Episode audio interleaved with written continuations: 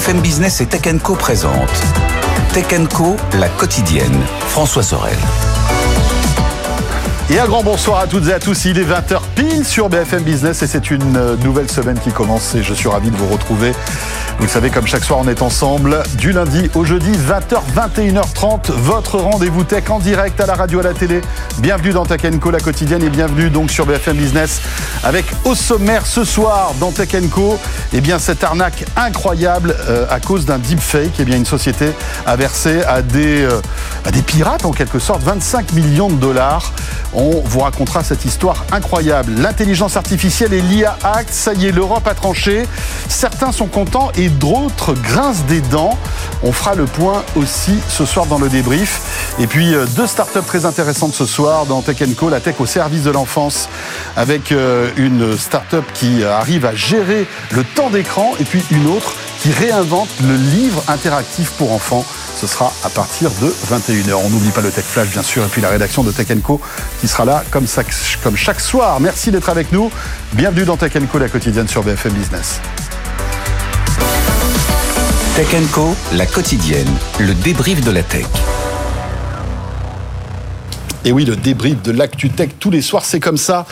20h, 21h sur BFM Business. Avec euh, ce soir Salim Nassur qui est là. Salut Salim. Salut. Ravi de te retrouver. Toujours un plaisir. Bien sûr, ta montre connectée bien accrochée. Elle est bien accrochée. Elle n'est pas dans le taxi. oh, c'est pas sympa petit, ça. Petit tac, comme Elle ça. On aime bien ça. non, mais bon, private joke pour ceux qui oui, sont private joke.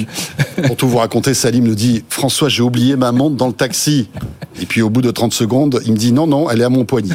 Oui. Cela dit, ça nous arrive à tous. Voilà, c'était un peu la course pour venir jusqu'ici. Donc comme voilà, j'avais la tête ailleurs. Tout ça pour montrer en plus ta belle montre connectée Samsung. On l'a bien compris. Euh, à tes côtés, c'est Augustin Seyer qui est là. Salut Augustin. Bonsoir François. cofondateur et directeur général d'OVNI. Et puis Michel Lévy-Provençal qui est avec nous aussi ce soir. Bonsoir. Bonsoir Michel, prospectiviste, fondateur de TEDx Paris et de l'agence Brightness et auteur de ce livre paru aux éditions Grasset voilà, un livre sur le métaverse, sujet évidemment d'actualité euh, controversé, on le voit, hein, certains y croient, d'autres euh, n'y croient pas. Comprendre le monde qui vient, tu nous expliques tout ça euh, avec Morgane Souli, avec qui tu as coécrit donc cet ouvrage. Oui. Tout à fait. que tu en es fier. En, en quelques mots, c'est ça? En quelques mots, euh, c'est vrai qu'on a vécu une période euh, où le métaverse était vraiment dans le creux de la vague. Et là, le pari qu'on fait avec ce livre, c'est qu'on est en train de repartir. Et d'ailleurs, le Vision Pro dont on va parler tout à l'heure est probablement un signal. Et intimement lié, bien sûr. On va en parler dans un instant. Donc voilà, métaverse, il est là, comprendre le monde qui vient, paru aux éditions Grasset. Euh, messieurs, alors on va évoquer plein de sujets. Hein. On le disait, euh, on va parler de cette histoire incroyable de deepfake qui a coûté 25 millions de dollars à une boîte. Et on n'en est qu'au début des réjouissances, hein, les amis, avec cette histoire-là. Euh, le, on parlera aussi du copilote, vous le savez, qui est sorti sur Office 365 pour les entreprises. Eh bien, on l'a testé, vous l'avez testé. Alors, qui l'a testé déjà? Moi, je l'ai testé. Voilà, et tu, tu, tu as des avis plutôt mitigés. On va en parler tout à l'heure. Hein. Oui, on va en parler. Euh, mais pour débuter, donc, l'actu de ce week-end, c'est bien sûr la sortie du Vision Pro, disponible aux États-Unis depuis vendredi. Le premier casque de réalité mixte a créé des scènes surréalistes dans l'espace public, suscitant de l'enthousiasme, de l'enthousiasme pardon, chez les uns, mais aussi de l'inquiétude chez les autres. Les explications de Blandine Dalena, qui est journaliste à BFM TV. On regarde ce reportage et on revient juste après. Si cet homme est autant acclamé, c'est parce qu'il est le premier acheteur au monde du casque de réalité virtuelle d'Apple. Un appareil révolutionnaire, selon le dirigeant de la firme, avec lequel vous pourrez travailler, regarder un film, passer des appels. Jean-Baptiste a fait le déplacement jusqu'aux États-Unis pour se le procurer. Là, par exemple, à droite, j'ai Internet, donc euh, je suis en train de naviguer sur, bah, sur ma chaîne YouTube. Euh, on peut ouvrir plein de fenêtres. En face, j'ai euh, des photos, on peut zoomer dans, on peut dézoomer, et c'est assez bluffant pour le coup. Mais il y a un hic, son prix. 3500 dollars hors taxe. Et ce n'est pas son seul défaut. Il y a une batterie externe qui est assez grosse, qu'on doit mettre dans sa poche, euh, batterie qui tient deux heures. Et il y a aussi le poids du produit parce qu'il pèse à peu près 650 grammes. C'est lourd. Et c'est ce qui explique que ce casque a reçu un accueil mitigé de la part de la presse américaine, qui pointe également quelques bugs. Le casque enregistre parfois de faux mouvements. Et surtout, beaucoup n'y voient pas d'utilité. Le casque en lui-même, c'est une démonstration euh, du savoir-faire technique d'Apple, ça c'est une certitude. Mais à quoi il sert vraiment euh, moi, j'ai pas envie spécialement d'être enfermé euh, pendant une heure, une heure et demie, deux heures. Il n'y a pas encore l'écosystème d'applications qui pourrait trouver une utilité au Vision Pro. C'est un peu le, le mystère qu'entoure ce produit. Il devrait arriver en France d'ici la fin de l'année. Pour l'instant, il enregistre un très bon démarrage aux États-Unis puisqu'il s'est déjà vendu à 200 000 exemplaires.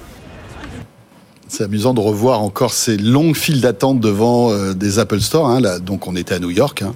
C'est le, on va dire le store un peu emblématique hein, d'Apple. Euh, alors qu'est-ce que ça vous, euh, qu'est-ce que ça suscite en vous la, la, sortie de ce Vision Pro? Alors, On en parle depuis un certain temps dans Tech. Avant d'écouter votre votre analyse, euh, juste un mot pour vous euh, signaler que demain soir dans Tech à partir de 20h, émission exceptionnelle puisque nous aurons sur le plateau le Vision Pro d'Apple. Il sera là, en chair et en os, j'ai envie de dire. Ce sera l'un de nos invités avec Nicolas Lelouch, qui euh, est journaliste à Numérama et qui nous fait l'amitié de, venir nous en parler. Donc il sera sur le plateau. On va essayer de vous faire des démos en direct, euh, de peser le pour et le contre voilà, de pas être béat d'admiration devant ce produit. Alors certes, évidemment, on est technophile et évidemment, euh, ça nous titille, on a tous envie de le tester, mais on commence déjà à avoir des, points négatifs et on les évoquera demain. Donc 20h sur BFM Business, on sera avec le Vision Pro d'Apple qui commence sur ce produit qui est sorti donc vendredi et qui euh, voilà suscite l'enthousiasme quand même, allez Michel.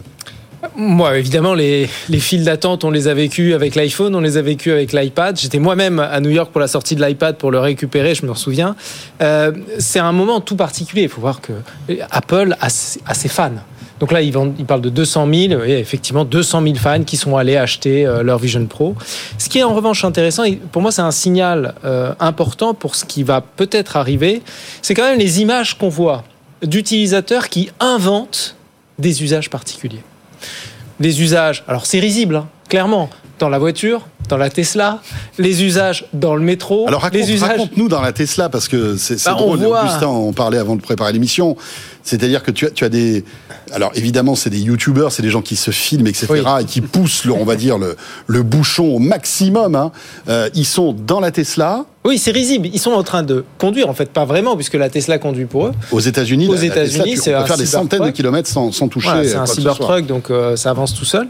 Et ils portent leur casque et ils sont là en train de saisir des objets imaginaires, virtuels, en train de probablement travailler ou jouer, je sais pas trop. Mais, mais ce qui est intéressant en réalité, c'est que un peu comme les tout premiers téléphones mobiles à la fin des années 90 ou milieu des années 90, qui étaient honnêtement pas très bien accepté par les populations. Socialement, c'était bizarre d'avoir un téléphone portable posé sur la table ou qui sonnait.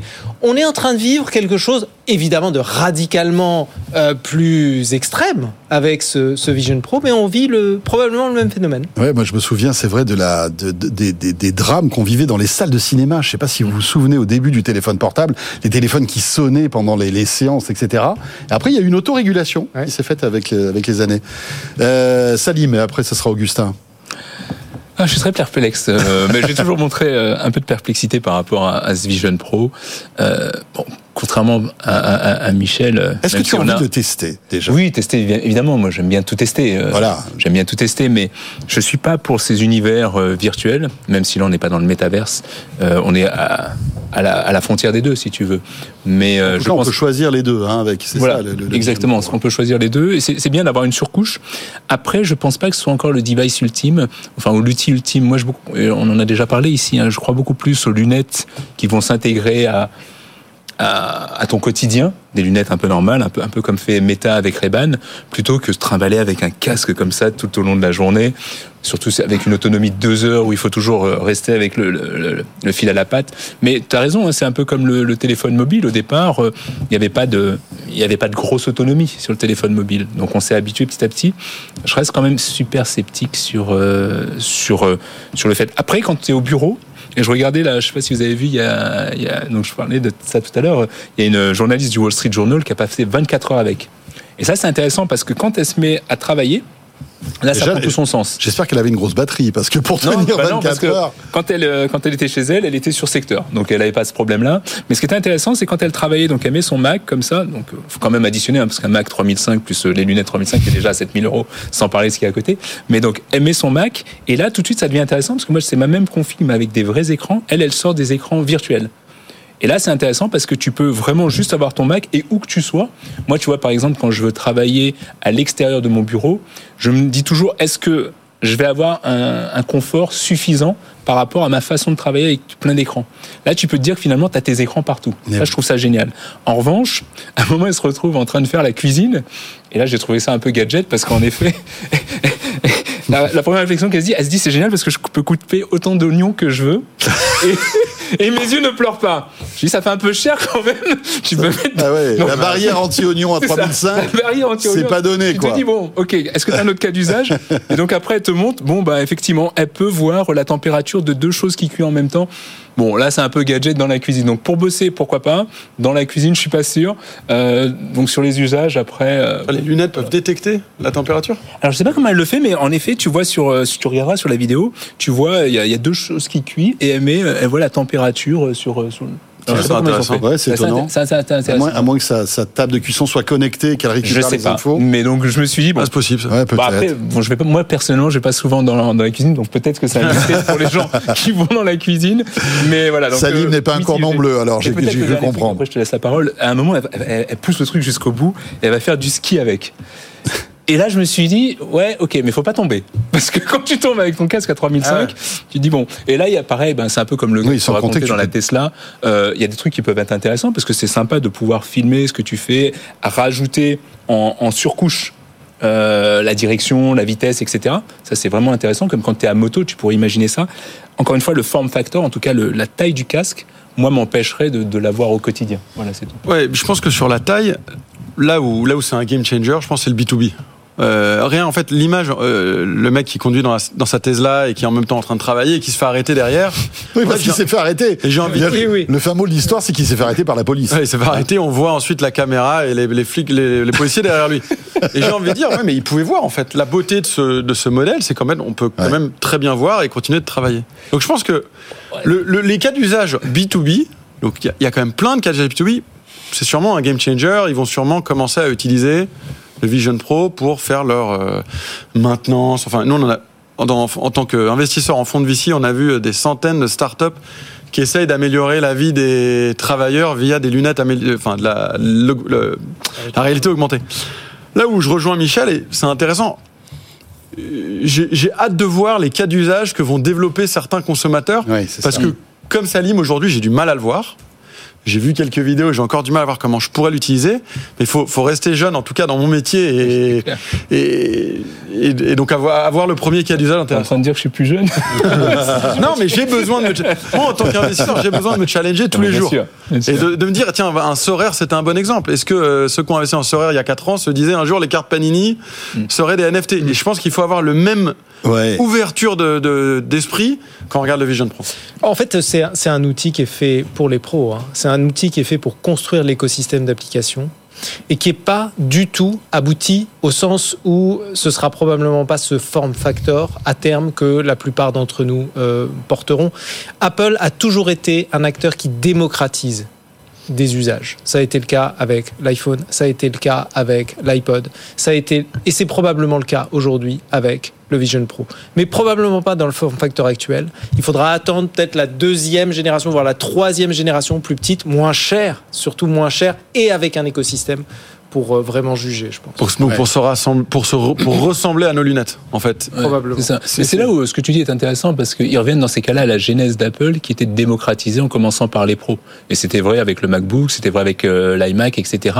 Euh, là où ils avaient changé un peu la tradition, c'est que quand tu regardes que ce soit l'iPod, que ce soit l'iPhone, que ce soit la Watch, si tu veux, c'était plutôt grand public. Or là, tu as raison. Et d'ailleurs, le nom le dit, hein, c'est le Vision Pro.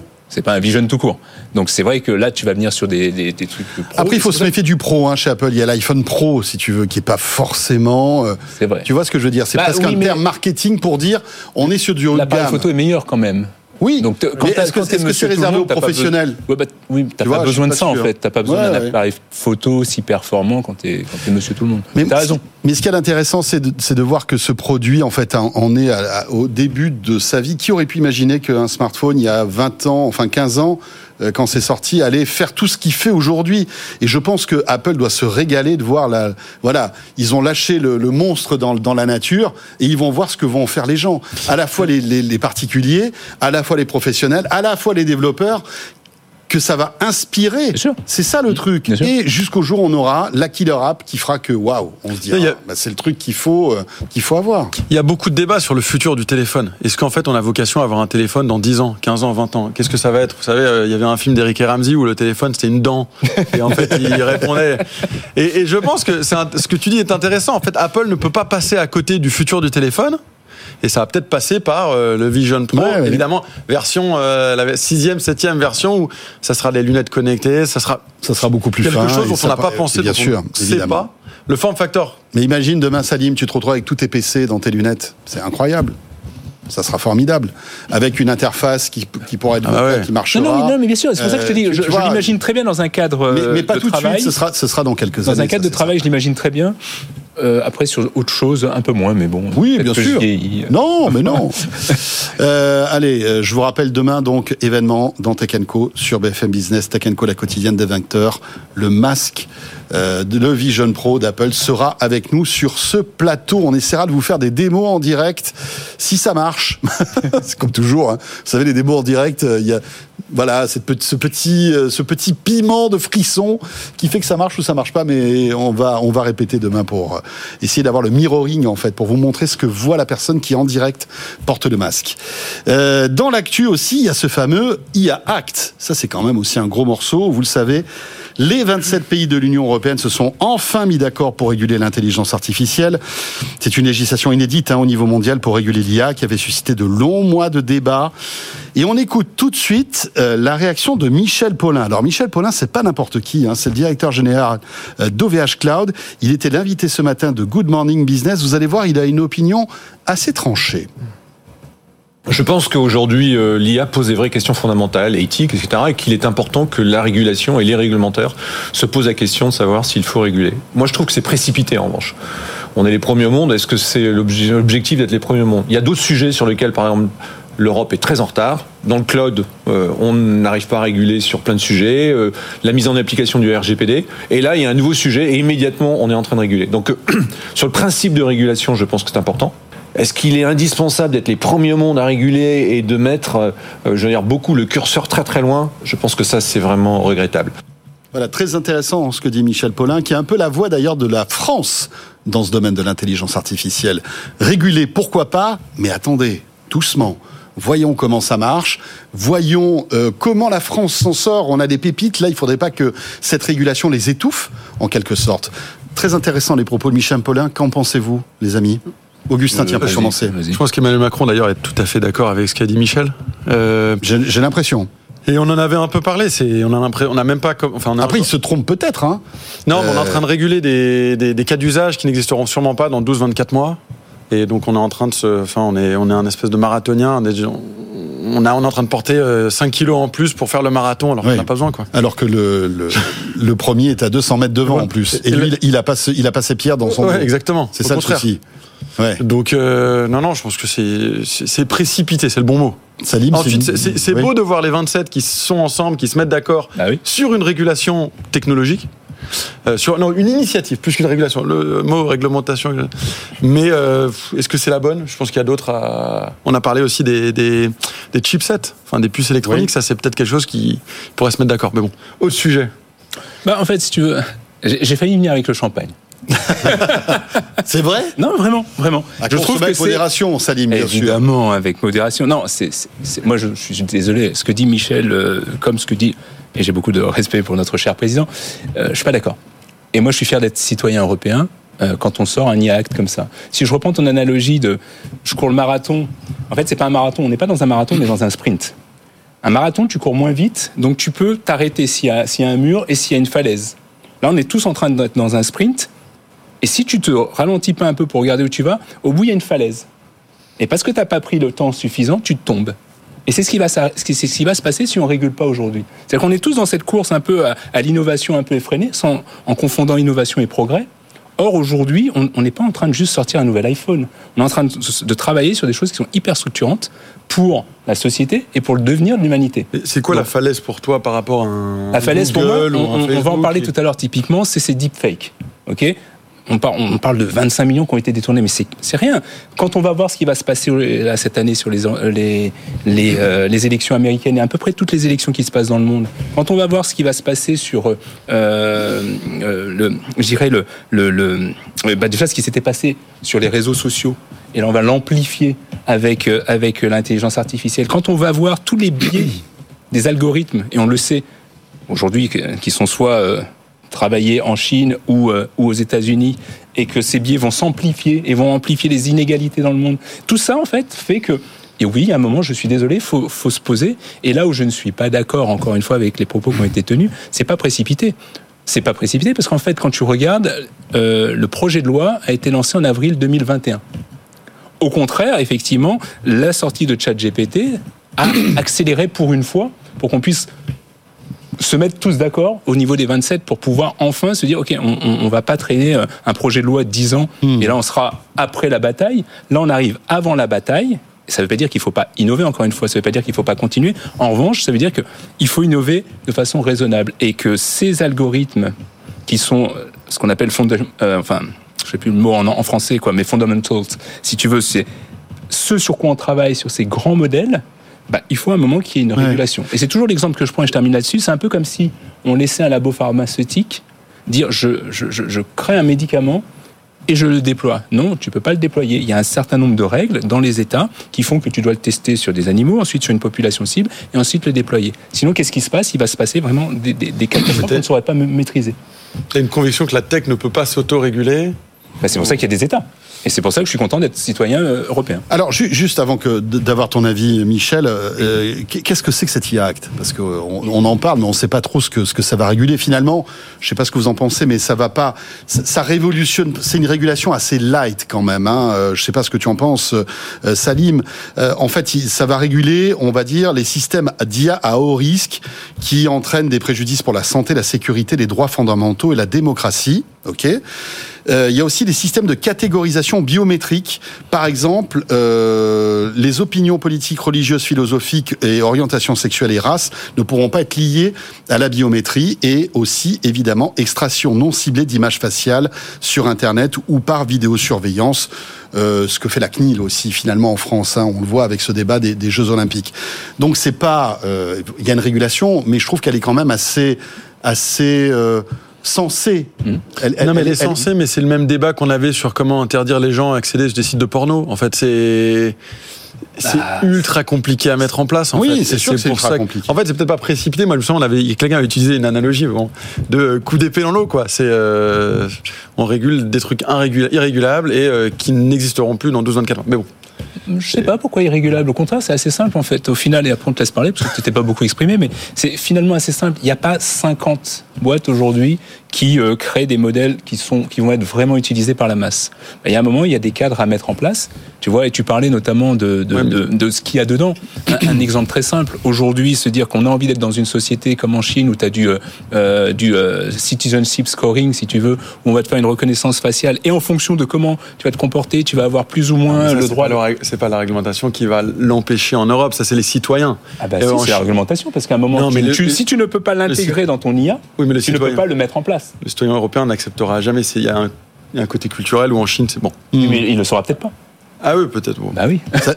Michel. Moi, moi je, j'ai, franchement, j'ai vu tomber ça ce week-end et j'ai poussé un, un, un, coup de gueule sur Twitter. Alors, ça vaut ce que ça vaut, mais moi, je suis pas du tout d'accord. Je pense que euh, vraiment pas du tout d'accord. Il fallait je pense que, que plutôt, ouais, Michel. Non, je pense que Thierry non, Breton. Il a le temps. Il a le temps. On l'écoute. Thierry Breton met encore une fois quelque chose sur son CV. Ça, c'est un premier point. Tout ce qui est dit en fait dans l'AI Act en gros, c'est aussi beaucoup de bon sens. Donc, sur ce point, oui, on est d'accord. Bien sûr qu'il faut réguler, bien sûr qu'il faut de l'éthique.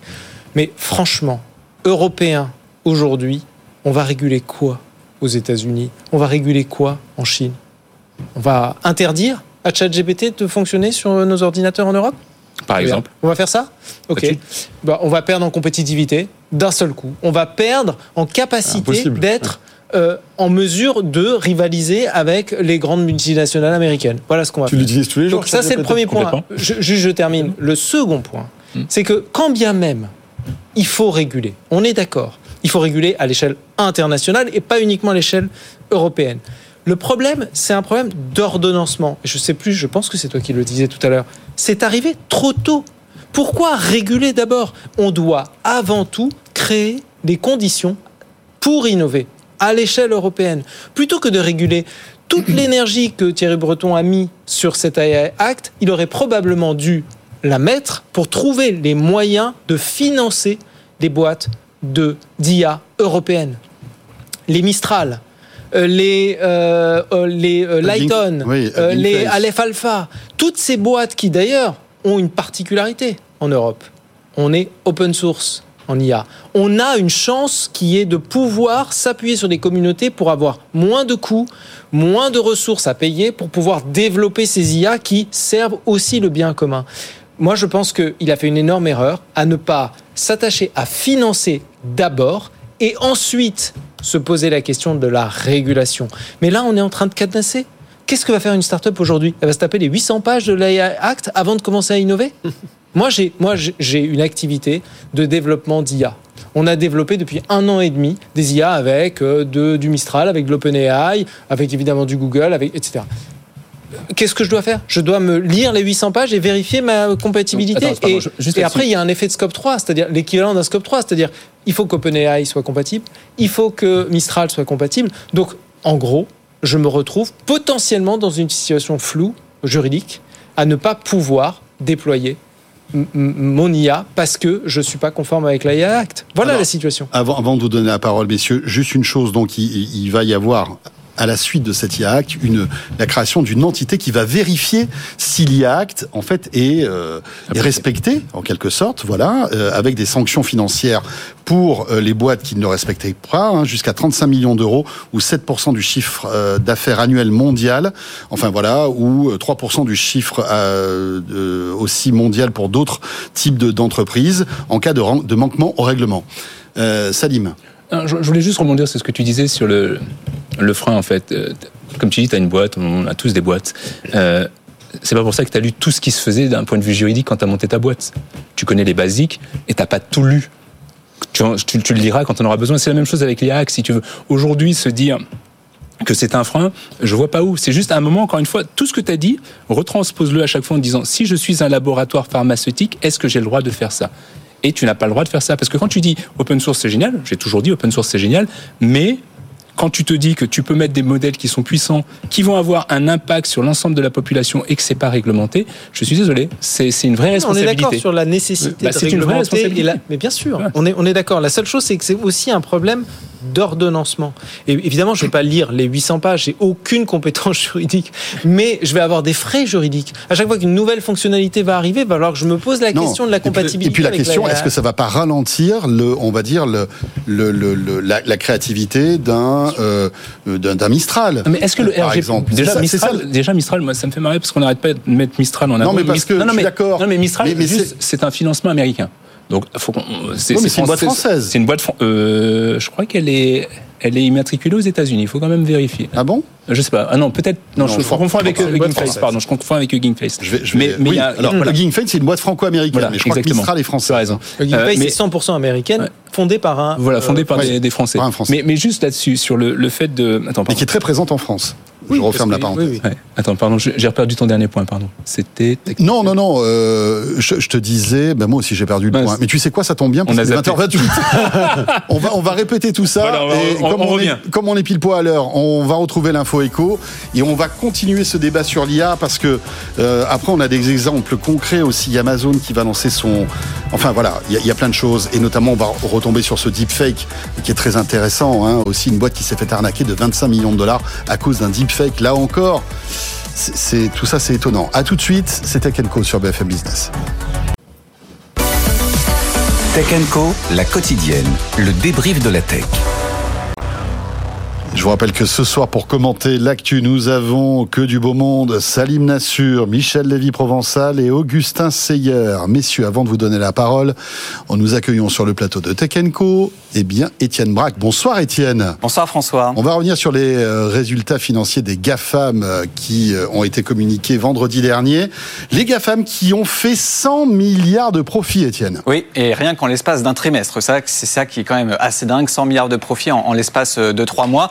Alors commençons bien sûr par Microsoft, hein, primo leader, 3000 milliards de dollars de capitalisation mondiale. C'est tout simplement la première entreprise en bourse aujourd'hui. Des résultats qui sont stratosphériques, hein, avec un chiffre d'affaires en hausse de 18%, 62 milliards, plus 30% de, bénéfices nets à quasiment 22 milliards, euh, grâce notamment euh, à son activité cloud, hein, euh, Azure, qui cartonne tout simplement. Et à noter que Microsoft est aujourd'hui la seule des GAFAM à rentrer dans le détail par rapport à l'intelligence artificielle. Et là, forcément, eh bien, ça dope les résultats. Microsoft l'évalue à 6% sur la progression de 27% pour de son activité cloud.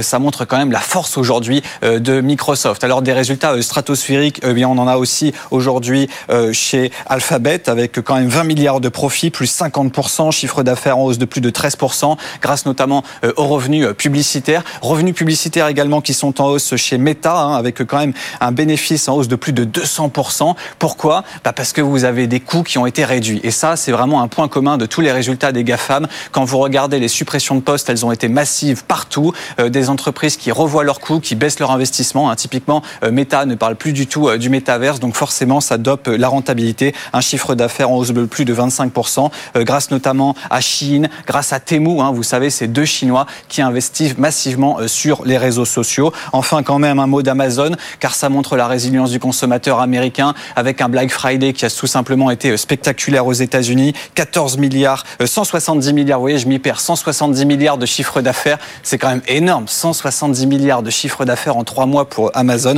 un bénéfice de 10 milliards, alors que l'année dernière, il était de 278 millions. Là aussi, euh, l'entreprise a réduit ses coûts. Puis quand même un dernier mot euh, d'Apple, parce que vous avez un chiffre d'affaires, alors là, qui en hausse de seulement 2%, mais à l'image d'Apple, c'est quand même euh, énorme, hein, puisque c'est le seul des GAFAM à faire du hardware. Hein. on n'est pas uniquement sur du logiciel, on est sur des iPhones. Alors certes, les ventes d'iPad sont en baisse, mais pour le chiffre d'affaires de l'iPhone, ça tient. Les services également, hein, c'est quasiment 20 à 25% du chiffre d'affaires aujourd'hui. Et là-dessus, Apple gagne beaucoup d'argent, que ce soit sur iCloud, euh, la musique, euh, l'Apple Store également. Euh, c'est là-dessus qu'aujourd'hui le groupe gagne de l'argent. À noter quand même des ventes qui sont en baisse de 13% pour Apple en Chine. Ça, c'est la petite déception. Et puis surtout Apple qui est attendu sur l'intelligence artificielle. Oui, c'est vrai. Tout le monde attend Apple sur l'IA. Merci beaucoup, Étienne Braque, pour ce résumé passionnant. on va parler d'Apple justement d'IA dans quelques instants parce que c'est vrai qu'il est temps que voilà, le géant euh, de Cupertino se réveille, mais je pense que euh, ça devrait être le cas, hein, notamment lors de la WWDC, qui, vous le savez, cette conférence développeur euh, qui aura lieu en juin, et on peut imaginer que Tim Cook mettra le paquet sur les services d'IA. Revenons à notre débat sur l'IA Act qu'on avait évoqué et qui était très animé juste avant les infos, et la question qu'on évoquait ensemble, Salim, Michel, mais aussi Augustin, c'est le fait de se dire, voilà, cette régulation de, de, de l'intelligence artificielle ne va ne va-t-elle pas en fait être une enclume pour nos pépites françaises? Prenons le cas de Mistral par exemple, qui est voilà en plein devenir, qui euh, voilà est l'une de nos pépites qui est soutenue par tout le monde. Est-ce qu'elle va pas pâtir justement de cette régulation? C'est ça, c'était ça la question.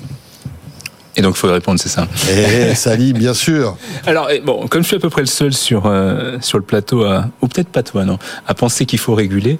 Euh... J'ai pas dit ça. Je pense qu'il faut réguler. Mais, il faut oui, avec un ordonnancement particulier. Ah, c'est ça. J'ai non, moi je pense qu'il faut réguler parce que c'est vrai, parce que tu me demandes mon avis. Je pense qu'il faut réguler. Mais je trouve que ça a été un peu trop tôt et qu'il fallait encore attendre quelques mois. Voilà, pour voir comment tout ça allait. Mais attendre quoi?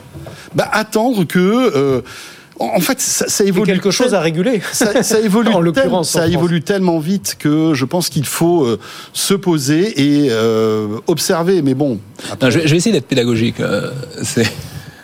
Et il, déjà. Euh, j'essaie, j'essaie, j'essaie, hein. j'essaie. Mais imagine, tu prends une voiture. Donc, tu sors une voiture. Euh, tiens, une voiture sans euh, sans euh, sans frein. Non non sans non sans, sans, sans, driver, tu vois, driver euh, voilà comme une voiture autonome. Voilà. Niveau 5, tu sors une voiture tu te dis, les usages sont pas encore là parce qu'on n'a jamais sorti de voiture euh, sans, conducteur. Par contre, tu sais que si la voiture à un moment elle rentre dans un mur, c'est mieux que tu aies une ceinture, un airbag. Et en fait, pour moi, c'est ça. En fait, quand tu régules, tu dis il y a des grands dangers. On va mettre ça. Ça veut pas dire que tu peux pas sortir la voiture. Ça veut pas dire que tu ne peux pas innover davantage. Mais quand même, pense à dans ta voiture quand tu la construis, mettre une ceinture et un airbag. C'est tout. Non, on est tous d'accord. Mais, mais, mais voilà, et ça n'empêche pas de continuer à innover, de- de- d'avoir un système intelligent de la voiture, avoir un meilleur frein, tout ce que tu veux. C'est juste qu'on te dit, par rapport à des grands dangers que l'on sait probants, il y a quand même un grand nombre de scientifiques qui disent qu'il y a des vrais risques. Donc euh, il faut les écouter aussi. Donc se dire, bah, par rapport à ces grands dangers, on met un certain nombre de garde-fous. Dans ces garde-fous, ça ne vous empêche pas de continuer à innover comme des fous. Ok. Voilà, c'est aussi simple. On, on- Non, mais pour- on- on va conclure sur ce Ouais, sujet. en deux mots, il faut bien sûr. Je vous mettrai pas d'accord. hein. Mais- Euh, enfin, mais- en tout cas, avec Salim. Mais il faut d'abord aussi qu'on ait des pépites à réguler. En l'occurrence, euh, un Mistral, par exemple, euh, moi, je, je suis convaincu qu'ils vont devoir investir, ne serait-ce que pour faire un audit, assurer la transparence euh, des données d'entraînement, etc. Et c'est du temps perdu et c'est de l'argent perdu, alors qu'il y a d'autres choses à faire avant de devenir un champion à réguler. Mais bon, ça, ça- ça mériterait cinq émissions. Oui, Oui, c'est vrai, au moins. Ça, ça mériterait cinq émissions et puis ça. Faisons une, émission spéciale dessus. Bah, tu sais qu'on on, on- on a fait une nuit de l'IA l'année dernière. On va en refaire une et même plusieurs, je pense, cette année parce que c'est vrai que c'est des sujets qui impactent tellement notre quotidien dans tellement de domaines que ça mérite à chaque fois de prendre du temps pour essayer d'être le plus pédagogique possible et surtout pour essayer de, de, de rattraper la musique. Elle va tellement vite, cette musique-là de l'IA. C'est vrai que c'est juste si je peux me permettre, en, en- en très rapide, euh, dans cette nuit de l'IA ou cette journée de l'IA que tu veux faire, il faut vraiment regarder tous les pans de la société. Tu vois, juste par rapport au reportage qui était avant, quand même se poser aussi de la question, et je suis pas anticapitaliste, bien au contraire, je suis très capitaliste, mais quand tu vois qu'à un moment, l'IA accélère les profits et qu'en parallèle, tu accélères aussi les réductions d'emplois, il faut aussi se poser la question de qu'est-ce qu'on veut par rapport à la société. C'est juste ça. Tu vois, c'est les vraies questions qu'il faut se poser, et il faut se les poser vaut mieux au début qu'une fois que c'est fait, c'est tout. Concernant l'intelligence artificielle, on, a- on évoque Apple maintenant, comme promis. Euh, c'est vrai que Apple, on le sait, investit dans, dans l'intelligence artificielle. Est-ce que ils sont en retard par rapport aux autres Et est-ce que ça va être, c'est impactant pour euh, un leur image, pour leur business, ou est-ce que finalement Apple, qui est un peu euh, on va dire hors sol, c'est-à-dire qu'ils ils- ils arrivent toujours à gérer, à bien retomber sur leurs pattes. Finalement, c'est pas un sujet pour eux et euh, voilà, ils ont voilà, il- ben, il faut là ils, ils, ils remplissent le, le terrain avec le Vision Pro par exemple. Enfin, c'est suffisamment impactant qu'ils ont dû en annoncer aujourd'hui qu'ils travaillaient dessus. Ouais. Voilà. Mais je te, Michel, je te laisse Oui, ça fait, ça fait des mois qu'on dit que Apple est en retard, notamment par rapport à Microsoft. Euh, on voit les produits arriver, euh, notamment dans toute la suite logicielle de Windows, euh, dans Office, d'abord dans les grands groupes, maintenant dans les PME, les individus qui peuvent les utiliser. Et Apple, toujours sans véritable annonce officielle. Alors on parle d'iOS 18, qui pourrait être une révolution, effectivement, en juin, avec peut-être un assistant Siri qui serait, je fais très attention en le disant pour pas que ça active les téléphones, qui serait bien évolué, qui nous permettrait de faire beaucoup plus qu'un simple chat GPT, parce qu'il va être capable de faire des actions par rapport à l'écosystème d'application euh, de euh, son iPhone. Donc euh, évidemment, euh, énormément d'attentes dans le monde de- des euh, Mac addicts euh, ou des Apple addicts, mais, et peut-être qu'on en parlera, euh, il y a aussi beaucoup de déception dans l'intégration de euh, ChatGPT ou d'OpenAI chez Microsoft. Oui. On, Beaucoup de on- déception. on- on va en parler dans quelques instants, mais il faut savoir que pourquoi alors tout le monde évoque l'IA chez, euh, chez Apple? Parce que Tim Cook a évidemment, à l'occasion de la sortie du Vision Pro, a répondu aux questions de pas mal de journalistes américains et il a dit que 2024 serait l'année de l'intelligence artificielle chez Apple, euh, qu'ils ils investissent énormément de temps et d'argent et sans rentrer dans les détails, qui nous donnait rendez-vous un petit peu plus tard dans l'année. Donc on va voir, ça va être intéressant de voir comment euh, euh, iOS euh, investit l'intelligence artificielle. Autre sujet qu'on aime, que j'aimerais évoquer avec vous, c'est cette histoire incroyable d'arnaque au deepfake. Parce que euh, on va vous raconter euh, cette histoire avec Anthony Morel. Euh, à Hong Kong, des escrocs sont parvenus à convaincre un salarié d'une grande entreprise de leur transférer 25 millions de dollars. En fait, ils se sont fait passer pour le directeur financier. À l'occasion d'une vidéoconférence. C'est un truc de dingue. Sauf que tout était faux et Anthony Morel nous raconte cette histoire. C'était ce matin dans Good Morning Business. C'est un scénario incroyable, effectivement. Alors il faut imaginer hein, donc ce salarié qui travaille dans la branche financière d'une grande entreprise basée à, Hong Kong et, et on lui demande, sa direction lui demande de réaliser un transfert de 25 millions de dollars. C'est beaucoup, mais c'est la vie des entreprises, pourquoi pas. Il se dit, il y a quand même un truc un peu bizarre, il craint une tentative de phishing, et là, une visioconférence est organisée. Visioconférence, il se connecte, il y a son directeur financier qui est là. Il y a des collègues à lui qui sont là. Il les connaît visuellement, il les voit, ce sont eux, ce sont leurs visages, ce sont leurs voix, ce sont leurs lèvres qui bougent. On parle de ce transfert de 25 millions de dollars. Bon, il, il se déconnecte, là c'est bon, il est convaincu, Ah il ouais. n'y a pas de souci, je les ai vus, j'ai la validation, j'appuie sur le bouton, je réalise un, même plusieurs transferts en tout, 25 millions de dollars. Sauf que tout ça était faux. Tout ce qu'il a vu, c'était du bidon, c'était truqué, c'était ce qu'on appelle un deepfake, donc en gros un trucage vidéo et audio généré par l'intelligence artificielle. En gros, ce qu'ont fait les escrocs, c'est qu'ils ont récupéré sur YouTube des images, des vidéos, des extraits vidéo du directeur financier et de ses collègues. Ils ont réalisé un clone visuel un clone vocal et ils lui ont monté un bateau. Ils lui ont fait croire que c'était. eh ben, c'est incroyable. Vous imaginez une vraie fausse visioconférence. L'illusion était tellement parfaite, eh bien que ce salarié est tombé dans le panneau et que bah voilà, il a viré les 25 millions d'euros. La police est en train de chercher les escrocs. Ils les ont toujours pas trouvés pour l'instant. Incroyable cette histoire-là. Franchement, on a l'impression d'être dans un Mission Impossible. Je sais pas Exactement. ce que vous en pensez. exactement ça. Alors dans Mission Impossible, vous avez, ils ont toujours ces masques qu'ils enlèvent, etc. Mais là, on, a- on imagine tellement la scène en visio avec un, un deepfake. Et le pire, c'est que euh, euh, on voit ça tous les jours aujourd'hui sur les réseaux sociaux, hein, des, des- des fausses interventions, euh, que ce soit de Taylor Swift ou de Joe Biden ou de Donald Trump. Enfin, c'est voilà. Et ben là, des salariés sont tombés dans le panneau. Incroyable. Qui veut commencer sur cette histoire? C'est l'arnaque au président. Elle est connue cette arnaque. Oui. En réalité, euh, au téléphone, Qui existe- ça existe depuis longtemps. de- de- le Drian s'est fait euh, hacker comme ça. euh, Il n'y a pas si longtemps euh, sur une visioconférence aussi. Il y a quelqu'un qui s'est fait passer pour le Drian.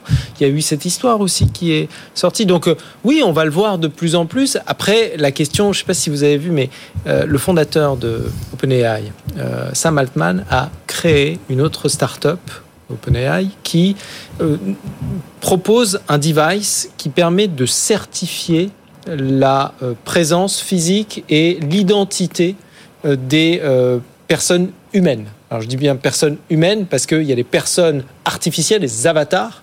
Et donc euh, je ne sais pas si vous avez Ah vu non, cette, pas euh, du cette tout, startup. vu. C'était l'été dernier. Euh, et c'est euh, C'était l'été dernier Ouais, ouais, c'est une- c'est un device qui ressemble un peu à un devialet, tu vois, un Ouais. petit, euh, et avec un- une caméra. Alors il y a plein de technologies dedans pour certifier l'identité. Si je fais une visio et que j'ai cette caméra, exactement. Euh, la personne qui, me- que- qui me regardera en visio saura 100% que c'est moi et c'est c'est pas peut-être un des use cases, euh, mais en si je tout peux me cas, permettre, c'est juste. euh, en fait, c'est pas ça. C'est que ça s'appelle Orb en fait. Et, euh, et en fait, ce que fait cette machine, c'est que ça te scanne ton iris.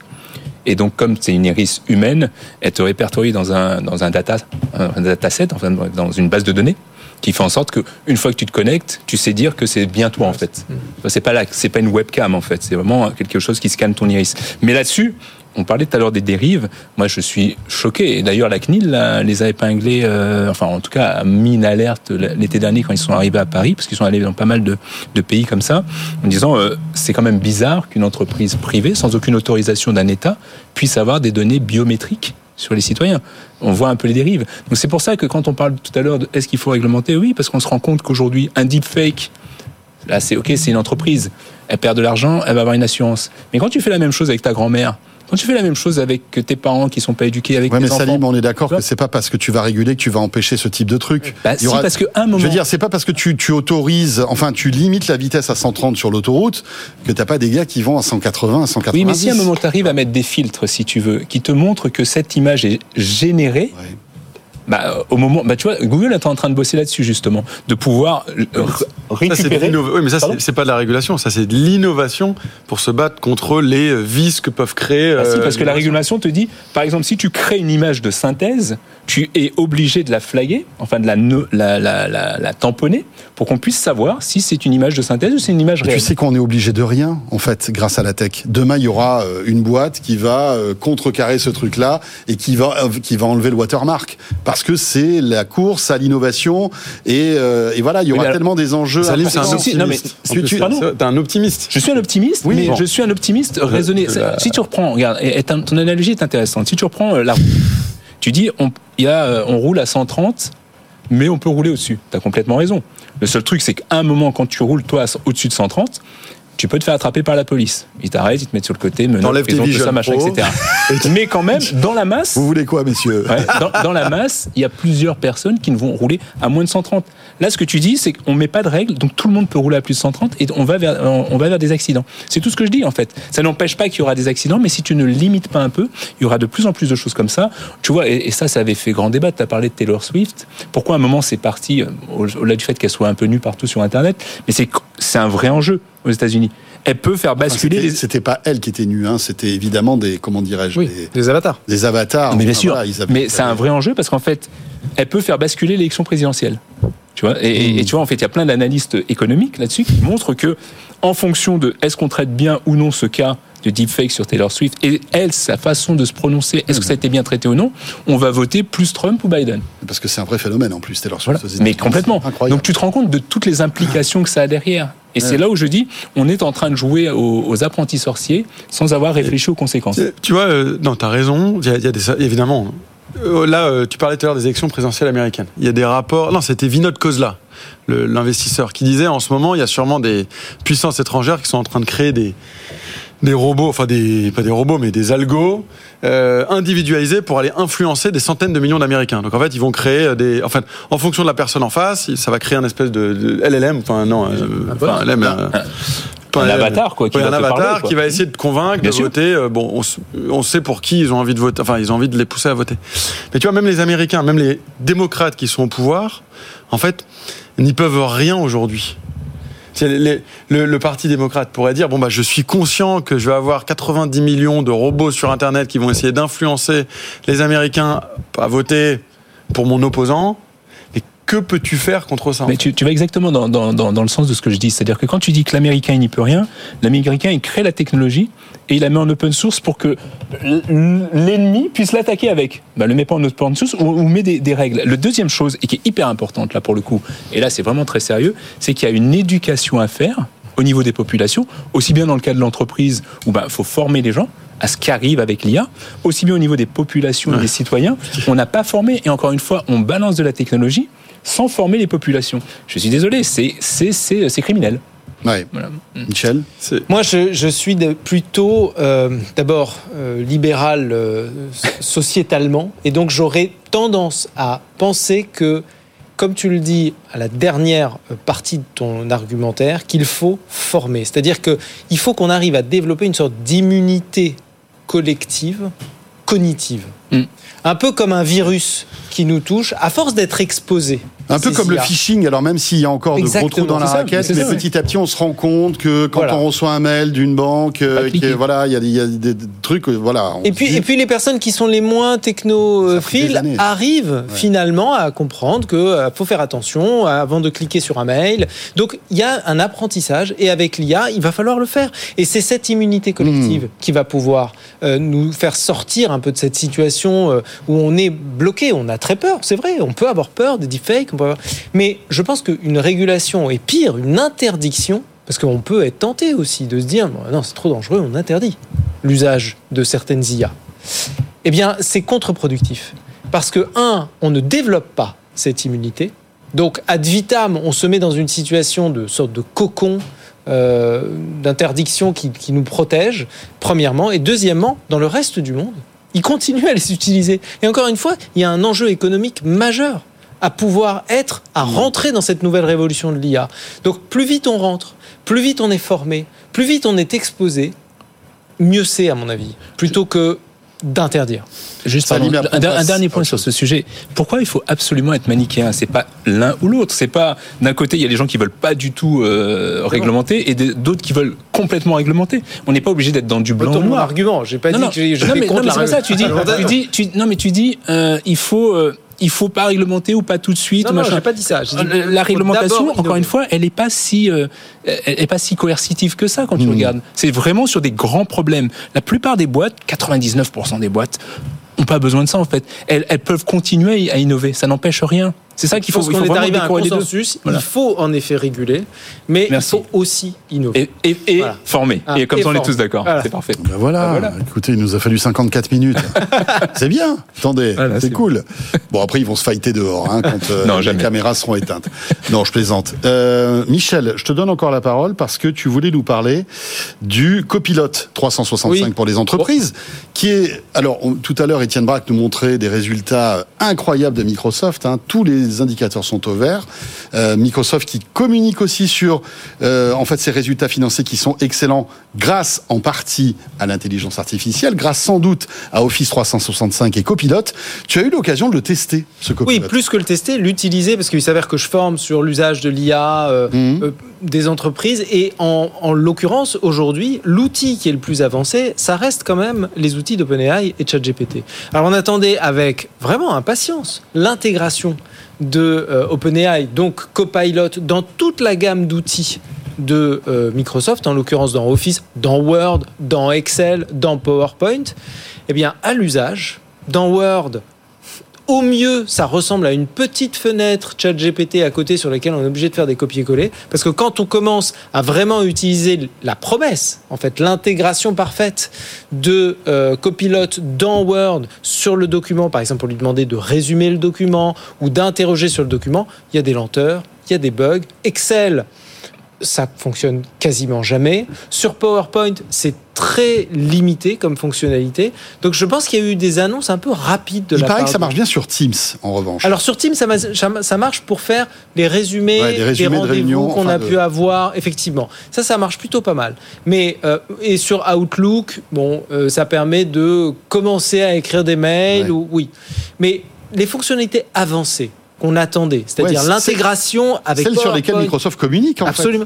Bah là, ça reste quand même très décevant. Alors peut-être que ça va bouger dans fait. les Est-ce que c'est la barrière de la langue? Est-ce que c'est tu l'as testé en Oui, français J'ai ou- testé dans les deux langues. C'est beaucoup mieux en anglais et en particulier sur Excel parce que de toute façon sur Excel ça fonctionne pas en français. Mais ça reste quand même poussif Ok. et, et, euh, et l'intégration est, est pas vraiment parfaite. L'outil le plus avancé aujourd'hui, hein, et je précise, nous sommes le 5 février parce que c'est important. À une semaine près, euh, ça peut bouger. Ça reste quand même ChatGPT, la dernière version avec la ChatGPT Team euh, qui est la plus avancée avec une fenêtre à côté. On fait des choses assez extraordinaires avec. Ok. Euh, vous avez testé ou pas Office et Copilot Non Jamais testé. C'est 30 Nous, euros, hein, en la licence. En plus, c'est pas donné, hein, parce que. Non, alors la licence, elle existe pour les PME à hauteur de 30 euros Voilà, par mois et 30 par euros. personne. Mais Alors, en- attention, attention, attention, plus, c'est en en plus. plus de En l'abonnement, plus, ça, dans la- ça, Non, mais ah oui, oui, en ça plus de Windows, en plus d'Office. Non, je parle juste de que- Copilot. Si on revient sur le, le cours de bourse, euh, c'est évident, parce qu'en fait, tout de suite, tu doubles. En fait, dès que tu prends un morceau d'IA, tu rajoutes le double par rapport à ta licence. C'est pour ça qu'en fait, il y a plein d'entreprises qui commencent à se faire avoir avec des plans, euh, tu sais, les plans E, E3, E5 de Microsoft, où euh, ils se disent ah ouais, mais non, mais alors c'est intégré dans la licence, donc je vais pas prendre une licence euh, OpenAI ChatGPT, je vais l'avoir. Mais non, mais au final, tu payes pareil parce qu'au final, eux, ils payent la licence à ChatGPT. Donc quelque part, tu les retrouves. Après, pour revenir sur euh, sur sur la solution en elle-même. Euh, T'as raison, hein, je pense que euh, c'est pas encore bien abouti. Je pense qu'ils y arriveront. Et ça me rappelle un peu le début de, de la suite Office 365. Alors je dis pas ça parce que je suis un ancien de Google, mais il y avait Google qui avait construit le truc en natif et Microsoft a essayé de faire des patchs. Et là, c'est exactement ce qu'ils sont en train de faire. Ils ont leur, leur, leur suite Office 365 et ils sont en train de rajouter dessus un bout d'IA. Donc forcément, il y a des moments ça passe, il y a des moments ça passe pas super parce que c'est pas prévu pour à la base. Je pense par contre, et là, euh, moi je suis vraiment impressionné pour le coup par ce que fait Microsoft, ils, ils vont très vite. Alors euh, ça fonctionne pas, mais je pense qu'il y a deux usages. Je suis complètement d'accord avec toi sur le fait qu'aujourd'hui, il y a rien qui, qui, qui, qui- qui est l'équivalent d'un chat GPT-4 et surtout en mode turbo si tu veux où tu peux faire plein plein de choses. Euh, en revanche, pour le tout venant, euh, celui qui utilise un petit peu d'IA par-ci par-là, je pense que ça va être hyper intéressant d'utiliser des trucs comme euh, Copilot euh, sur 365 ou même Copilot Pro ou demain Duet quand Google aura rattrapé un peu le retard. Oui, ouais. Euh, Ouais. ça, tu vois, il y y aura deux types d'usages. Il y a des gens un peu avancés et les gens qui l'utilisent au quotidien. Mais bon, payer 30 euros une licence qui est pas au point, enfin, Oui. avec des services qui ne sont pas au point, euh, Pour l'instant, déconseillé. voilà. Oui. euh, Ouais, mais ça fait, ça fait marcher la boîte. mais sauf, que c'est pas les regarde. sal- sauf que c'est pas les salariés qui choisissent. En général, c'est mis c'est c'est la société Ouais. qui le prend pour tous ses employés, dont d'où les beaux chiffres. Oui, voilà, d'où les beaux chiffres. Et Ouais. d'où les, les moins beaux chiffres d'Apple, parce que. Et c'est pour ça qu'Apple continue à faire des annonces. On, on arrive, on arrive, mais en fait, ils ont. Mais bon, ça, a- grand-chose. ça a une vertu, comme tu disais, en fait. Au lieu d'avoir à sélectionner seulement certains employés qui, ont, qui pourront en bénéficier, là, il y en a tous qui en bénéficient. On entend souvent euh, une autre analogie qui dit, enfin, je sais pas, non, c'est pas une analogie, mais dit, euh, ah, plus tard, il y aura une différence entre euh, ceux qui savent utiliser ChatGPT et ceux qui ne savent pas. Moi, j'y crois pas trop. Je pense que tout le monde va petit à petit savoir l'utiliser. Moi, j'y crois, moi. Là, ça permet, bon, c'est c'est bien, ça alimente un, un autre débat encore. Mais tu vois, mais ça- tu le vois déjà aujourd'hui. aujourd'hui, n'importe quel salarié qui est dans une, qui- enfin, où Microsoft a choisi de, enfin, l'entreprise a choisi de prendre copilote pour ses employés pourra en bénéficier et apprendre à l'utiliser. Attends, juste sur ce point, c'est hyper important. Tu vois, moi, je fais pas mal, euh, bon, vous savez, pas mal de, comme toi, des formations sur le sujet, mais aussi pas mal de conférences. Et je commence souvent en leur disant, en leur disant, tiens, ChatGPT est sorti le 30 novembre 2022. Combien d'heures vous avez passé dessus depuis, euh, depuis ce truc-là? D'heures. Tu vois, d'heures. Et la plupart du temps, c'est 10 heures à peu près. En un an, hein. Et je leur dis, moi, j'ai passé au moins 1200 heures dessus. Donc ça veut dire que si tu prends ce fameux adage qui dit qu'il faut être expert pour être expert, tu dois passer 10 000 heures dessus, il y a déjà un gap qui se fait entre des gens, et on est tous des professionnels, qui ont passé peut-être 10 heures et l'autre qui a passé 1000 heures. Dans deux ans, ce sera... Et donc il va y avoir un gap qui va se faire entre les gens qui utilisent au quotidien, comme je peux le faire, comme sans doute vous pouvez le faire, et ceux qui l'utilisent pas. Avec un gain de productivité, un gain de créativité qui va être hum, colossal. Ouais, ouais, ouais, mais ça, ça me fait penser un peu à la, au début de Google finalement. Exactement. On savait pas trop utiliser ce moteur de recherche. Exactement. On avait des, voilà, des recherches qui étaient pas très précises. Et puis finalement, on, plus ou moins tout le monde a réussi à comprendre comment fonctionnait la machine Google. Et aujourd'hui, on tape les mots clés et on trouve ce qu'on veut. Je pense que ça va être pareil aussi sur euh, le début d'Internet, en fait. Le début d'Internet. Il y avait des gens qui utilisaient Internet, qui utilisaient les mails, tout ça. Il y avait des gens qui envoyaient encore des fax. Mais moi, j'ai un peu cette impression-là. Les gens qui utilisent aujourd'hui euh, l'IA, et notamment ChatGPT, il y a des gens qui utilisent encore des fax. Bah voilà, tu choisis, dans, tu choisis ton camp, quoi. Tu vois Demain, les fax seront écrits par ChatGPT, les amis. Et là, la boucle sera bouclée. Euh, on avait plein de sujets encore à évoquer, mais le temps tourne. Euh, malheureusement, il y avait euh, Amazon qui lance Rufus. Euh, c'est amusant, ça. Je sais pas si vous avez vu ce petit assistant, euh, alors qu'il n'est pas encore Ah disponible. non, il n'est pas euh, dispo en France. encore, Voilà, et, et- et même aux États-Unis, je crois que c'est certaines Ce bêta. personnes, enfin voilà, qui peuvent. Mais c'est un assistant, c'est un personal shopper finalement sur Amazon. Donc on va l'intégrer dans Alexa. hein. C'est ça, en fait. Exactement, exactement. Donc ça prouve qu'Alexa va monter aussi en puissance avec l'IA générative, mais on en, re- on en reviendra, on reviendra sur Rufus parce que c'est assez intéressant. Et puis il y avait aussi Google Maps qui, euh, euh, voilà, intègre maintenant de plus en plus d'intelligence artificielle pour suggérer des lieux. Juste sur Google Maps, c'est un super exemple de, de cette dichotomie qui est en train de se faire avec les gens qui utilisent et qui n'utilisent pas. Oui. Ça vous est jamais arrivé dans la rue d'avoir quelqu'un qui vous demande euh, son, son, euh, une adresse en te demandant tiens où est-ce que je vais? Et, tu, et moi ça m'a toujours sidéré. Je me dis mais vous avez pas un téléphone? Et les gens ils me disent ah si mais je sais pas utiliser la fonction Maps en fait. Et donc là tu auras des gens qui vont utiliser la fonction Maps avec de l'IA et ceux qui utilisent toujours pas ou qui utilisent basiquement. Donc on voit qu'il y a bien cette cette cette distance qui se crée entre ceux qui utilisent bien l'IA et ceux qui l'utilisent pas. Ouais, ouais, ouais. Sont-ils c'est un- plus heureux C'est un Ah. autre débat, mon cher. Mais on terminera c'est sur une autre. C'est Bah, peut-être le week-end. Ils sont plus heureux peut-être le week-end, mais après Ouais, la tu, pro- semaine. tu produis plus. Mais, mais c'est une bonne question. Non, mais tout dépend aussi du métier qu'on fait aujourd'hui. hein. Bien sûr. Euh, merci beaucoup à tous les trois. Merci pour ce débat euh, très enrichissant et encore une fois passionnant. Merci à Salim Nassur, fondateur de Mars. Merci Augustin Seyer, euh, cofondateur et directeur général d'OVNI. Et merci beaucoup à Michel Lévy-Provençal, prospectiviste, fondateur de TEDx Paris, de l'agence Brightness et auteur de ce livre Métavers, comprendre le monde qui vient, paru aux éditions Grasset, coécrit avec Morgane Soulier. Merci beaucoup Michel. Euh, et vous restez avec nous. On attaque notre dernière demi-heure de Tech Co avec au menu euh, eh bien, de la tech pour réguler le temps d'écran. Voilà, c'est un papa qui a décidé de s'atteler à ce problème. Vous allez voir, c'est un entrepreneur, c'est très intéressant. Il va nous raconter son histoire personnelle. Et puis, on découvrira ce produit étonnant euh, dont on entend vraiment de plus en plus parler. Il s'agit de Bugali. C'est un livre interactif qui a été repensé. Euh, on recevra eh bien, la créatrice de cet objet 100% Made in France en plus. Vous restez avec nous. Tech Co, la quotidienne dans un instant et le Tech Flash et Léa Benaïm. À tout de suite. Tech Co, la quotidienne, Tech Flash. Voilà, 21h05 sur BFM Business, Takenko la quotidienne. Et il est temps maintenant, comme chaque soir, de retrouver Léa Benaïm, journaliste à BFM Business, productrice de Takenko la quotidienne. En deux minutes, ce qu'il faut retenir de l'actu-tech de ce lundi. Bonsoir Léa. Bonsoir François, bonsoir à tous. À la une de l'actualité, l'application euh, ChatGPT sera intégrée dans le Vision Pro. Le chatbot euh, star de l'année est désormais accessible dans tout l'écosystème Apple, de l'iPhone à l'iPad en passant par Safari et maintenant une application dans le Vision Pro. Alors cette arrivée pourrait rassurer euh, les fans de la marque après le refus de certains géants comme Netflix, Spotify ou YouTube de collaborer sur l'ordinateur spatial. Et à noter que demain, le Vision Pro d'Apple sera sur le plateau de Tech Co pour un grand test en direct. Rendez-vous à 20h. Et puis l'IA au service de la transition énergétique. Un vaste gisement de cuivre a été découvert en Zambie grâce à l'intelligence artificielle. C'est la start-up euh, Cobalt, qui compte parmi ses actionnaires Bill Gates et Jeff Bezos, qui est à l'origine de cette prouesse. Pour la Zambie, deuxième producteur de cuivre en Afrique, ce projet est une opportunité qui tombe à pic. Son exploitation devrait débuter euh, en 2030. Après les importantes vagues de licenciements du mois de janvier, février commence mal avec Snapchat. 10% des effectifs supprimés, soit plus de 500 salariés. Snap a expliqué que cette décision était nécessaire pour soutenir sa croissance future. En ligne de mire, les postes de direction du groupe. En 2022, Snap avait déjà supprimé 20% de ses effectifs. Retour en France, 11 millions de personnes ont activé leur carnet de santé numérique, selon les chiffres publiés aujourd'hui de la DNS.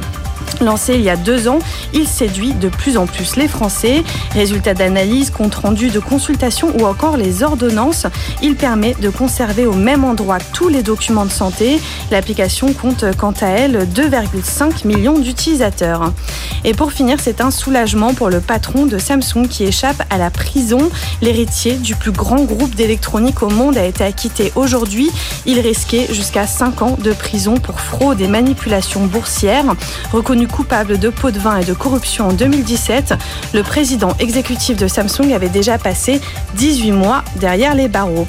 Et si vous avez raté le salon euh, Rétromobile qui se tenait à Paris ce week-end, un épisode de En route pour demain avec Pauline Ducamp est disponible en replay et en podcast sur la plateforme Tech Co. Une émission euh, dédiée à ce salon des voitures de collection. Je vous propose tout de suite d'en écouter un extrait. Dans le monde des anciennes, depuis quelques années, est apparu le rétrofit. Le rétrofit, c'est le fait de transformer une voiture thermique, une ancienne, en une voiture électrique. Et ça, c'est votre spécialité, Stéphane Mimès. Bonjour.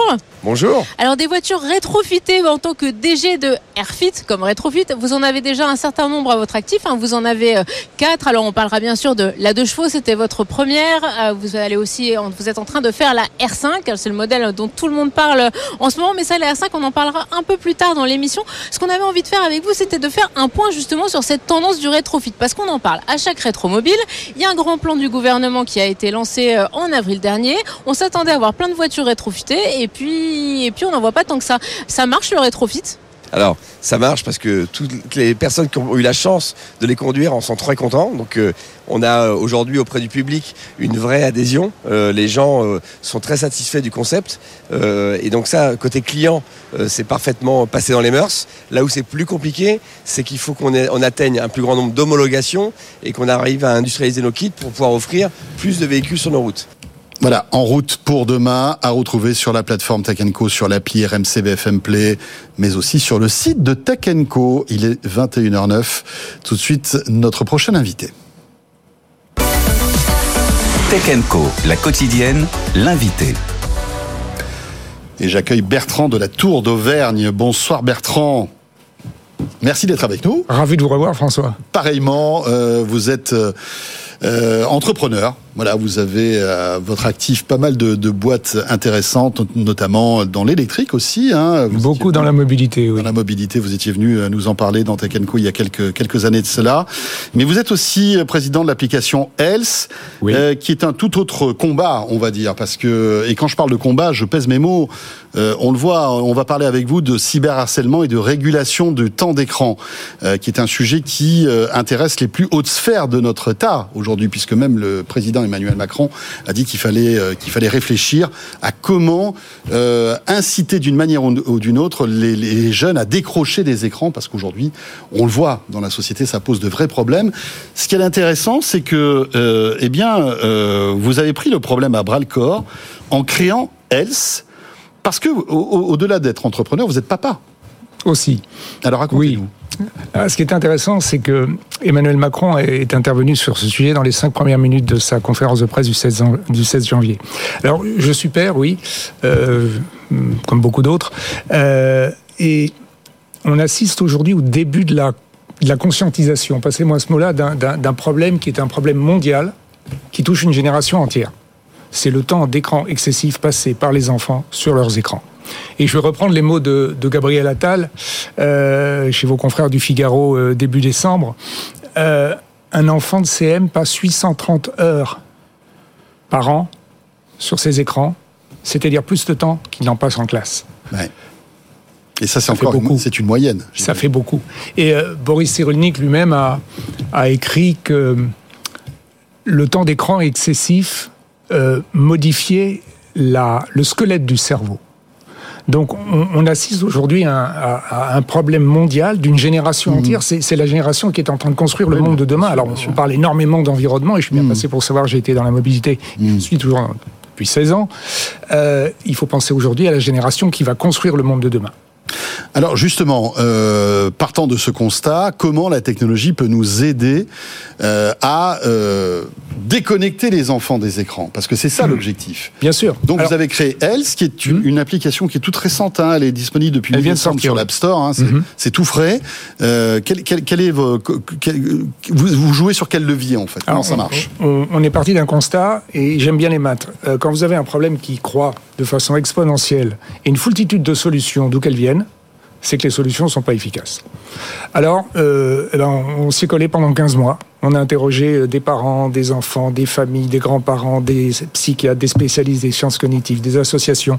Enfin, on a fait des études quali, quanti, des études de marché dans tous les sens, et on s'est aperçu qu'il fallait que la, que- enfin, que la solution ne pouvait se trouver qu'au sein de la cellule familiale. Et en fait, elle, c'est une application d'apprentissage à un usage raisonné et raisonnable des écrans dans un contexte familial apaisé.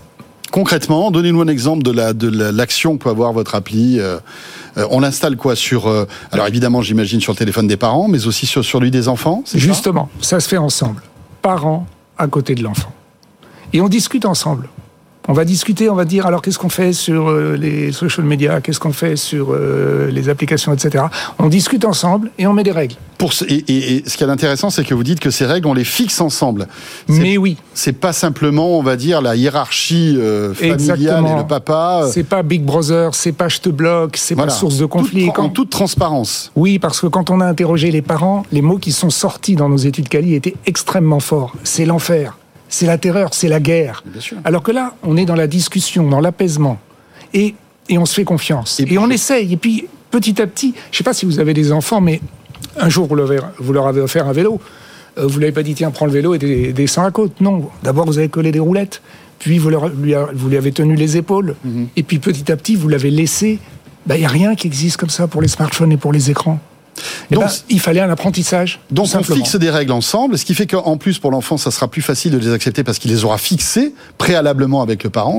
Et il les aura signés avec une, une petite, euh, un petit cérémonial qui nous a été demandé justement par, par les familles, où on appose son doigt, on ne prend pas les empreintes digitales bien sûr, on appose son doigt, et puis on se fait confiance l'un l'autre, et puis on se revoit dans quelques semaines, on va voir comment tu évalues. Alors il y a énormément de fonctionnalités, énormément de contenu, je pourrais citer euh, la pause else, ça c'est très important. Toutes les 30 minutes d'utilisation continue, on arrête le smartphone pendant 10 minutes. Pourquoi? Parce que des enfants nous ont dit le temps ne passe plus sur les écrans. Non, c'est vrai. Euh, on n'arrive pas à décrocher. On aimerait bien jouer au tennis, jouer au foot, parler à nos potes. Je me, je me retrouve en train de WhatsApper avec un copain, il est à 20 mètres dans la cour de récréation. Euh, on- mais on ne sait pas comment faire. Alors la pause, elle, elle arrête pendant 10 minutes. Et nos études ont montré qu'au bout de 9 minutes 59, le gosse, il revenait pas sur son smartphone. Oui, il était passé, il à, était autre passé chose. à autre chose. Il était en train de faire du vélo, Ouais, ouais. au foot, euh, quoi que Donc ce soit. c'est un, c'est un break Ça, salvateur, on va dire. c'est un break salvateur qui permet de passer à autre chose et d'où le nom else, E LSE, autre en anglais, passer à autre chose. C'est- ce qui nous a donné l'idée. Euh, une autre fonctionnalité, c'est la Health Academy. Une application d'apprentissage, ça veut dire pousser du contenu d'apprentissage, expliquer du côté des parents pourquoi les enfants sont scotchés à leur écran et comment les aider à s'en déscotcher, et expliquer aux enfants pourquoi ils n'arrivent pas à s'en décrocher et comment se faire aider, mais sans côté Big Brother, sans que le gosse, pardon, l'enfant se sente surveillé par une autorité supérieure, par une interdiction, parce que les gosses ne supportent pas les interdictions. Par contre, ils veulent qu'on leur apprenne. Et Else leur apprend à utiliser avec raison ces outils qu'on adore, qui sont extraordinaires. Les, écrans, c'est l'avenir, c'est une révolution absolue. Mais il faut savoir les utiliser comme il faut tout savoir, bonjour, utiliser. Et Je vous présente William. Gay, mais il, il arrive sur le plateau parce que c'est juste après, après vous, c'est lui. C'est pour ça qu'il vient d'arriver sur le plateau. Bonjour. ça, il n'y a pas de. Tout, tout- vous savez comment ça fonctionne. Euh, dernière petite question. Il y a aussi un autre gros morceau hein, euh, que vous euh, développez dans votre appli, c'est tout ce qui touche au cyberharcèlement, avec un bouton d'appel direct, direct vers le 3018. Alors ça, c'est autre chose, mais c'est intimement lié, bien sûr. Expliquez-nous ce que vous avez mis en place, qui est là, on va dire, une fonction d'urgence. Alors, je pense que peu de gens le, peu de gens, peu de gens le savent, mais 24% des familles françaises sont touchées par le harcèlement. 700 000 enfants par an. C'est monstrueux. Il y a une sorte de fatalisme ou de silence. Qui est euh, intimement lié au premier sujet qu'on évoquait, c'est le temps Le harcèlement, il se passe sur les social media et parce que dire à quelqu'un, passez-moi l'expression, on est à la télé, t'es un con. Face à face, ça se passe, tu peux lui répondre. Écrire à quelqu'un ou autre chose, c'est beaucoup plus violent. Ce qui passe par écrit est beaucoup plus violent. Euh, et, et donc dans cette application, il y a un bouton d'appel vers le 3018. Euh, la plateforme de l'association e-enfance 3018, qui est la plus importante association française de protection de l'enfance, elle dépend de deux ministères. Et donc, l'enfant, les enfants ne parlent pas à leurs parents, ils ne parlent pas à leurs proches. S'ils sont harcelés, ils se referment. Et là, il a juste un bouton sur lequel appeler pour être mis en place avec une personne physique, un pédiatre, un Qui saura psychologue, faire. qui sera là, qui saura faire, qui saura lui expliquer et l'aider. Merci beaucoup Bertrand. Bertrand donc de la Tour d'Auvergne avec cette application, euh, euh, voilà qui peut-être vous qui nous écoutez, qui êtes parents, euh, vous donne peut-être envie de tester. Il s'agit de Health pour l'instant que sur l'App Store, mais j'imagine qu'après ça arrivera sur Android et sur tous les devices. Évidemment. Merci beaucoup Bertrand. Merci François. Merci. Et direction tout de suite la rédaction de Tech Co avec euh, eh bien Willem qui est déjà là en fait. Tech Co, la quotidienne sur BFM Business. Bonsoir William Gay. Bonsoir. Journaliste à BFM Business, mais aussi à la rédaction de Tech Co, bien sûr. La technologie fait des miracles et aux États-Unis, une femme de 34 ans a vu ses TOC, écoutez bien, disparaître après avoir reçu un implant cérébral expérimental. On peut dire que c'est une petite révolution. Et oui, la science-fiction est devenue réalité aux États-Unis. Amber Pearson, une résidente dans l'Oregon à l'ouest des États-Unis, était atteinte de troubles obsessionnels compulsifs, des TOC qui pouvaient sévir jusqu'à 8 à 9 heures par jour et qui l'isolaient euh, socialement. Sa vie entière était régie par un nombre incalculable de manies, comme prendre une douche à chaque fois euh, qu'elle nettoyait la litière de son chat, ou l'obligation de vérifier avant de se coucher si les fenêtres étaient bien fermées, le gaz éteint et les appareils électroniques débranchés. Oui, alors ce sont évidemment des tocs qui au quotidien euh, enquiquinent, empoisonnent la vie. Hein. Mais comment marche cet implant Eh bien, euh, il s'agit d'une technologie déjà bien connue hein, du milieu euh, médical. L'implant fait seulement 32 mm de long. Il envoie une impulsion électrique lorsqu'il détecte des réactions anormales dans le cerveau, le tout pour pouvoir rétablir une, un fonctionnement habituel. On appelle cette technique la stimulation cérébrale profonde, qui est utilisée depuis près de 30 ans contre l'épilepsie notamment, mais son intérêt pour réduire les TOC était encore mal connu et confiné à la recherche expérimentale. Est-ce que ça ouvre euh, la porte à une application générale de ce dispositif ou pas? Eh bien absolument, car euh, l'implant euh, d'Amber Pearson, eh bien il a été installé en 2019 dans son cerveau Donc on a un certain recul sur euh, la viabilité de ce dispositif euh, médical. Une étude est actuellement euh, menée à l'université de Pennsylvanie pour voir comment appliquer cette technologie à Mhm. d'autres patients. Une source d'espoir aux États-Unis où les TOC affectent environ 2,5 millions de personnes. Voilà, donc il n'y a pas que Neuralink, hein, il y a des choses qui sont très intéressantes aussi et peut-être plus avancées, sans doute. William Gay, donc euh, journaliste Tech Co, et on va terminer euh, cette émission avec euh, un autre dispositif pour les enfants euh, très intéressant. J'accueille tout de suite mon dernier invité. Tech Co, la quotidienne, la start-up. Et Emmanuel Duez nous a rejoint. Bonsoir Emmanuel. Bonsoir. Vous êtes euh, la cofondatrice de Bugali. Euh, alors on entend beaucoup parler de vous euh, ces derniers temps. Vous étiez, je crois, au CES de Las Vegas. Alors je sais pas si vous étiez cette année, mais je me souviens de vous l'année L'année dernière. précédente. L'année Mm. précédente, c'était en 2023. Euh, et vous avez mis en place une espèce de, de- au point une tablette déconnectée pour faire aimer la lecture aux enfants avec des chiffres clés. hein. Il y a 15 millions d'éditions. euh, vous avez 15 maisons d'édition partenaires. Euh, les plus grands, Bayard, Fleurus, Gallimard Jeunesse, euh, La Martinière, 31 livres disponibles dans la bibliothèque. Et ces livres sont un peu particuliers parce que, en fait, ils sont interactifs. Est-ce que vous pouvez nous présenter Bugali? Oui, bien sûr. Donc c'est euh, c'est une aventure entrepreneuriale industrielle et culturelle. Euh, qui a commencé il y a presque cinq ans maintenant, puisque c'est un projet euh, de haute technologie, même si ça reste euh, dans les industries euh, du livre pour les enfants.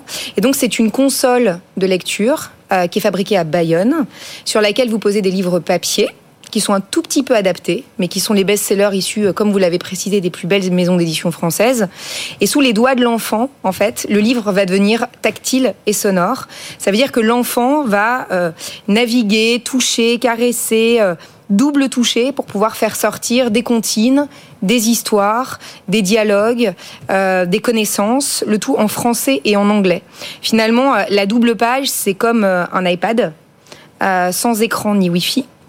Euh, et et l'enfant devient le chef d'orchestre d'une histoire à chaque fois différente. Et on pilote, le, le- en fait, le- le- les parents pilotent ça depuis, euh, on va dire, un device normal, c'est-à-dire un, un téléphone ou une tablette, euh, parce que j'imagine qu'on peut mettre à jour ce type d'appareil, euh, puisque mal- malgré tout, c'est de la technologie. Comment ça fonctionne? Absolument. Alors en fait, c'est une superposition de, de plusieurs défis. D'abord, c'est du hardware. Donc en effet, il y a un device tangible. Qui ressemble à une, une tablette, on va dire une grande à tablette. une tablette sans écran. Une tablette ça, c'est super écran, important. Voilà, une Sur tablette sans Un écran. support, je dirais plutôt, en fait. Voilà, ça, hein un support. On pose le livre qui vient se nicher sur la tablette avec un petit système d'aimant. Euh, et donc, il y a du code, puisque chaque double page devient euh, euh, un territoire de code où on va pouvoir identifier le stimuli de l'enfant et y associer quelque chose qui va le surprendre. D'ailleurs, euh, une première touche, une deuxième touche, une troisième touche, on peut faire des stimuli différents. En fait, on peut faire ce que l'on veut. Euh, la, la vision qui nous a porté au début, c'était euh, euh, de, de faire vivre aux enfants des expériences de lecture extraordinaires en sublimant le livre papier, sans faire la guerre à la technologie, mais dans une approche euh, déconnectée. Même si on connecte la tablette pour pouvoir l'initialiser, mettre à jour les ouvrages nombreux, hein, on aura en 2024 60 livres et des surprises à arriver. Euh, mais quand l'enfant l'utilise, en fait, il y a zéro, son- il y a zéro onde. Euh, c'est complètement low tech. Il n'y a que Euh, des piles. Enfin, même pas, c'est de la batterie. Il y a une batterie qu'on recharge euh, via un câble. Il y a le papier, l'histoire, une trentaine de comédiens en français et en anglais qui ont interprété les histoires, des compositeurs qui ont fait des compositions originelles sur les histoires, le tout pour l'enfant. Le défi, évidemment qu'il est technologique, euh, mais il est- il surtout, euh, il est surtout éducatif, il est surtout pédagogique. C'est de se dire que en, en- en touchant un livre, on va développer dès la plus tendre enfance et ce avant même de savoir lire le goût du livre, sachant qu'aujourd'hui, hein, c'est un déterminisme social gigantesque que d'avoir la chance d'être exposé au livre papier à partir de un an. Et il y a une étude américaine hein, qui dit que pour les enfants de moins de 5 ans, il y a un delta de 1,4 million de mots entre ceux qui sont dans un univers où on les, on les met en compagnie du livre et ils grandissent avec un livre et les autres. Et ça, ça façonne des trajectoires professionnelles, ça, ça permet de se représenter le monde ou pas. Donc il est surtout là, en fait, l'objectif du projet. Ouais, c'est ça qui est intéressant, c'est que euh, voilà, il faut se reconnecter en quelque sorte avec la lecture. Hein. Euh, et on, on évoquait ce sujet juste avant avec notre invité précédent.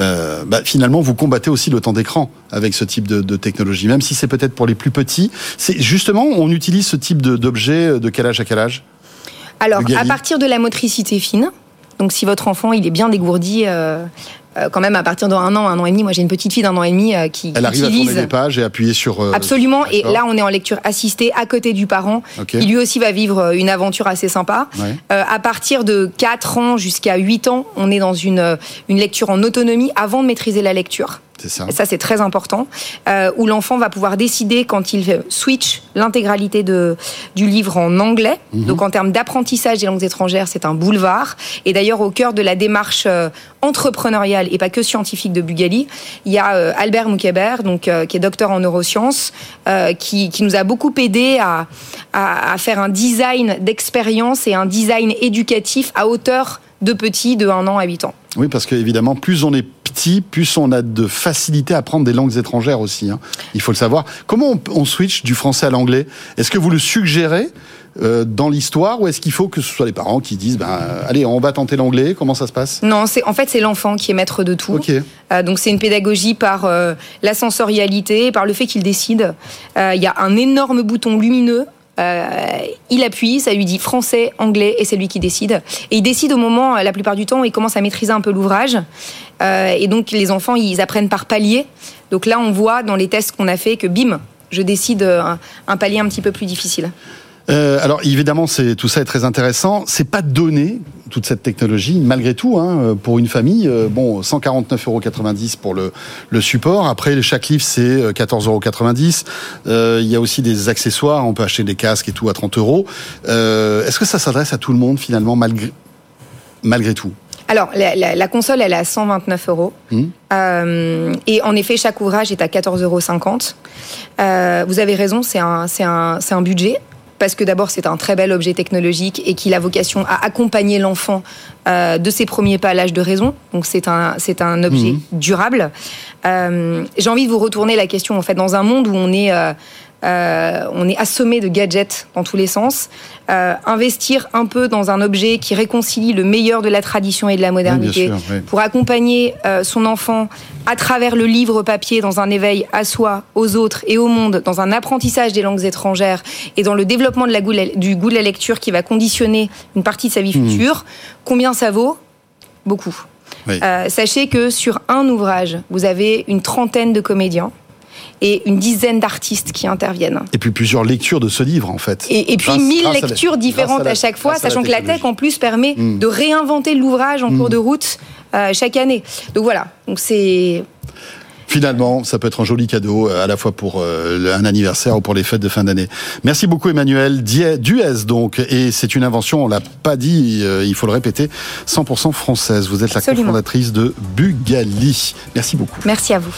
Co la quotidienne se termine sur cette belle nouvelle.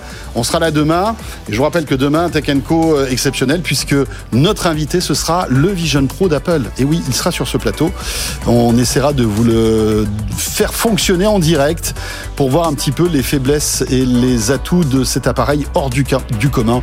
On en parlera avec euh, évidemment nos invités qui seront là et notamment Nicolas Lelouch de la rédaction de Numérama. À demain donc, dès 20h sur BFM Business pour Tech Co. À demain. Tech Co, la quotidienne sur BFM Business.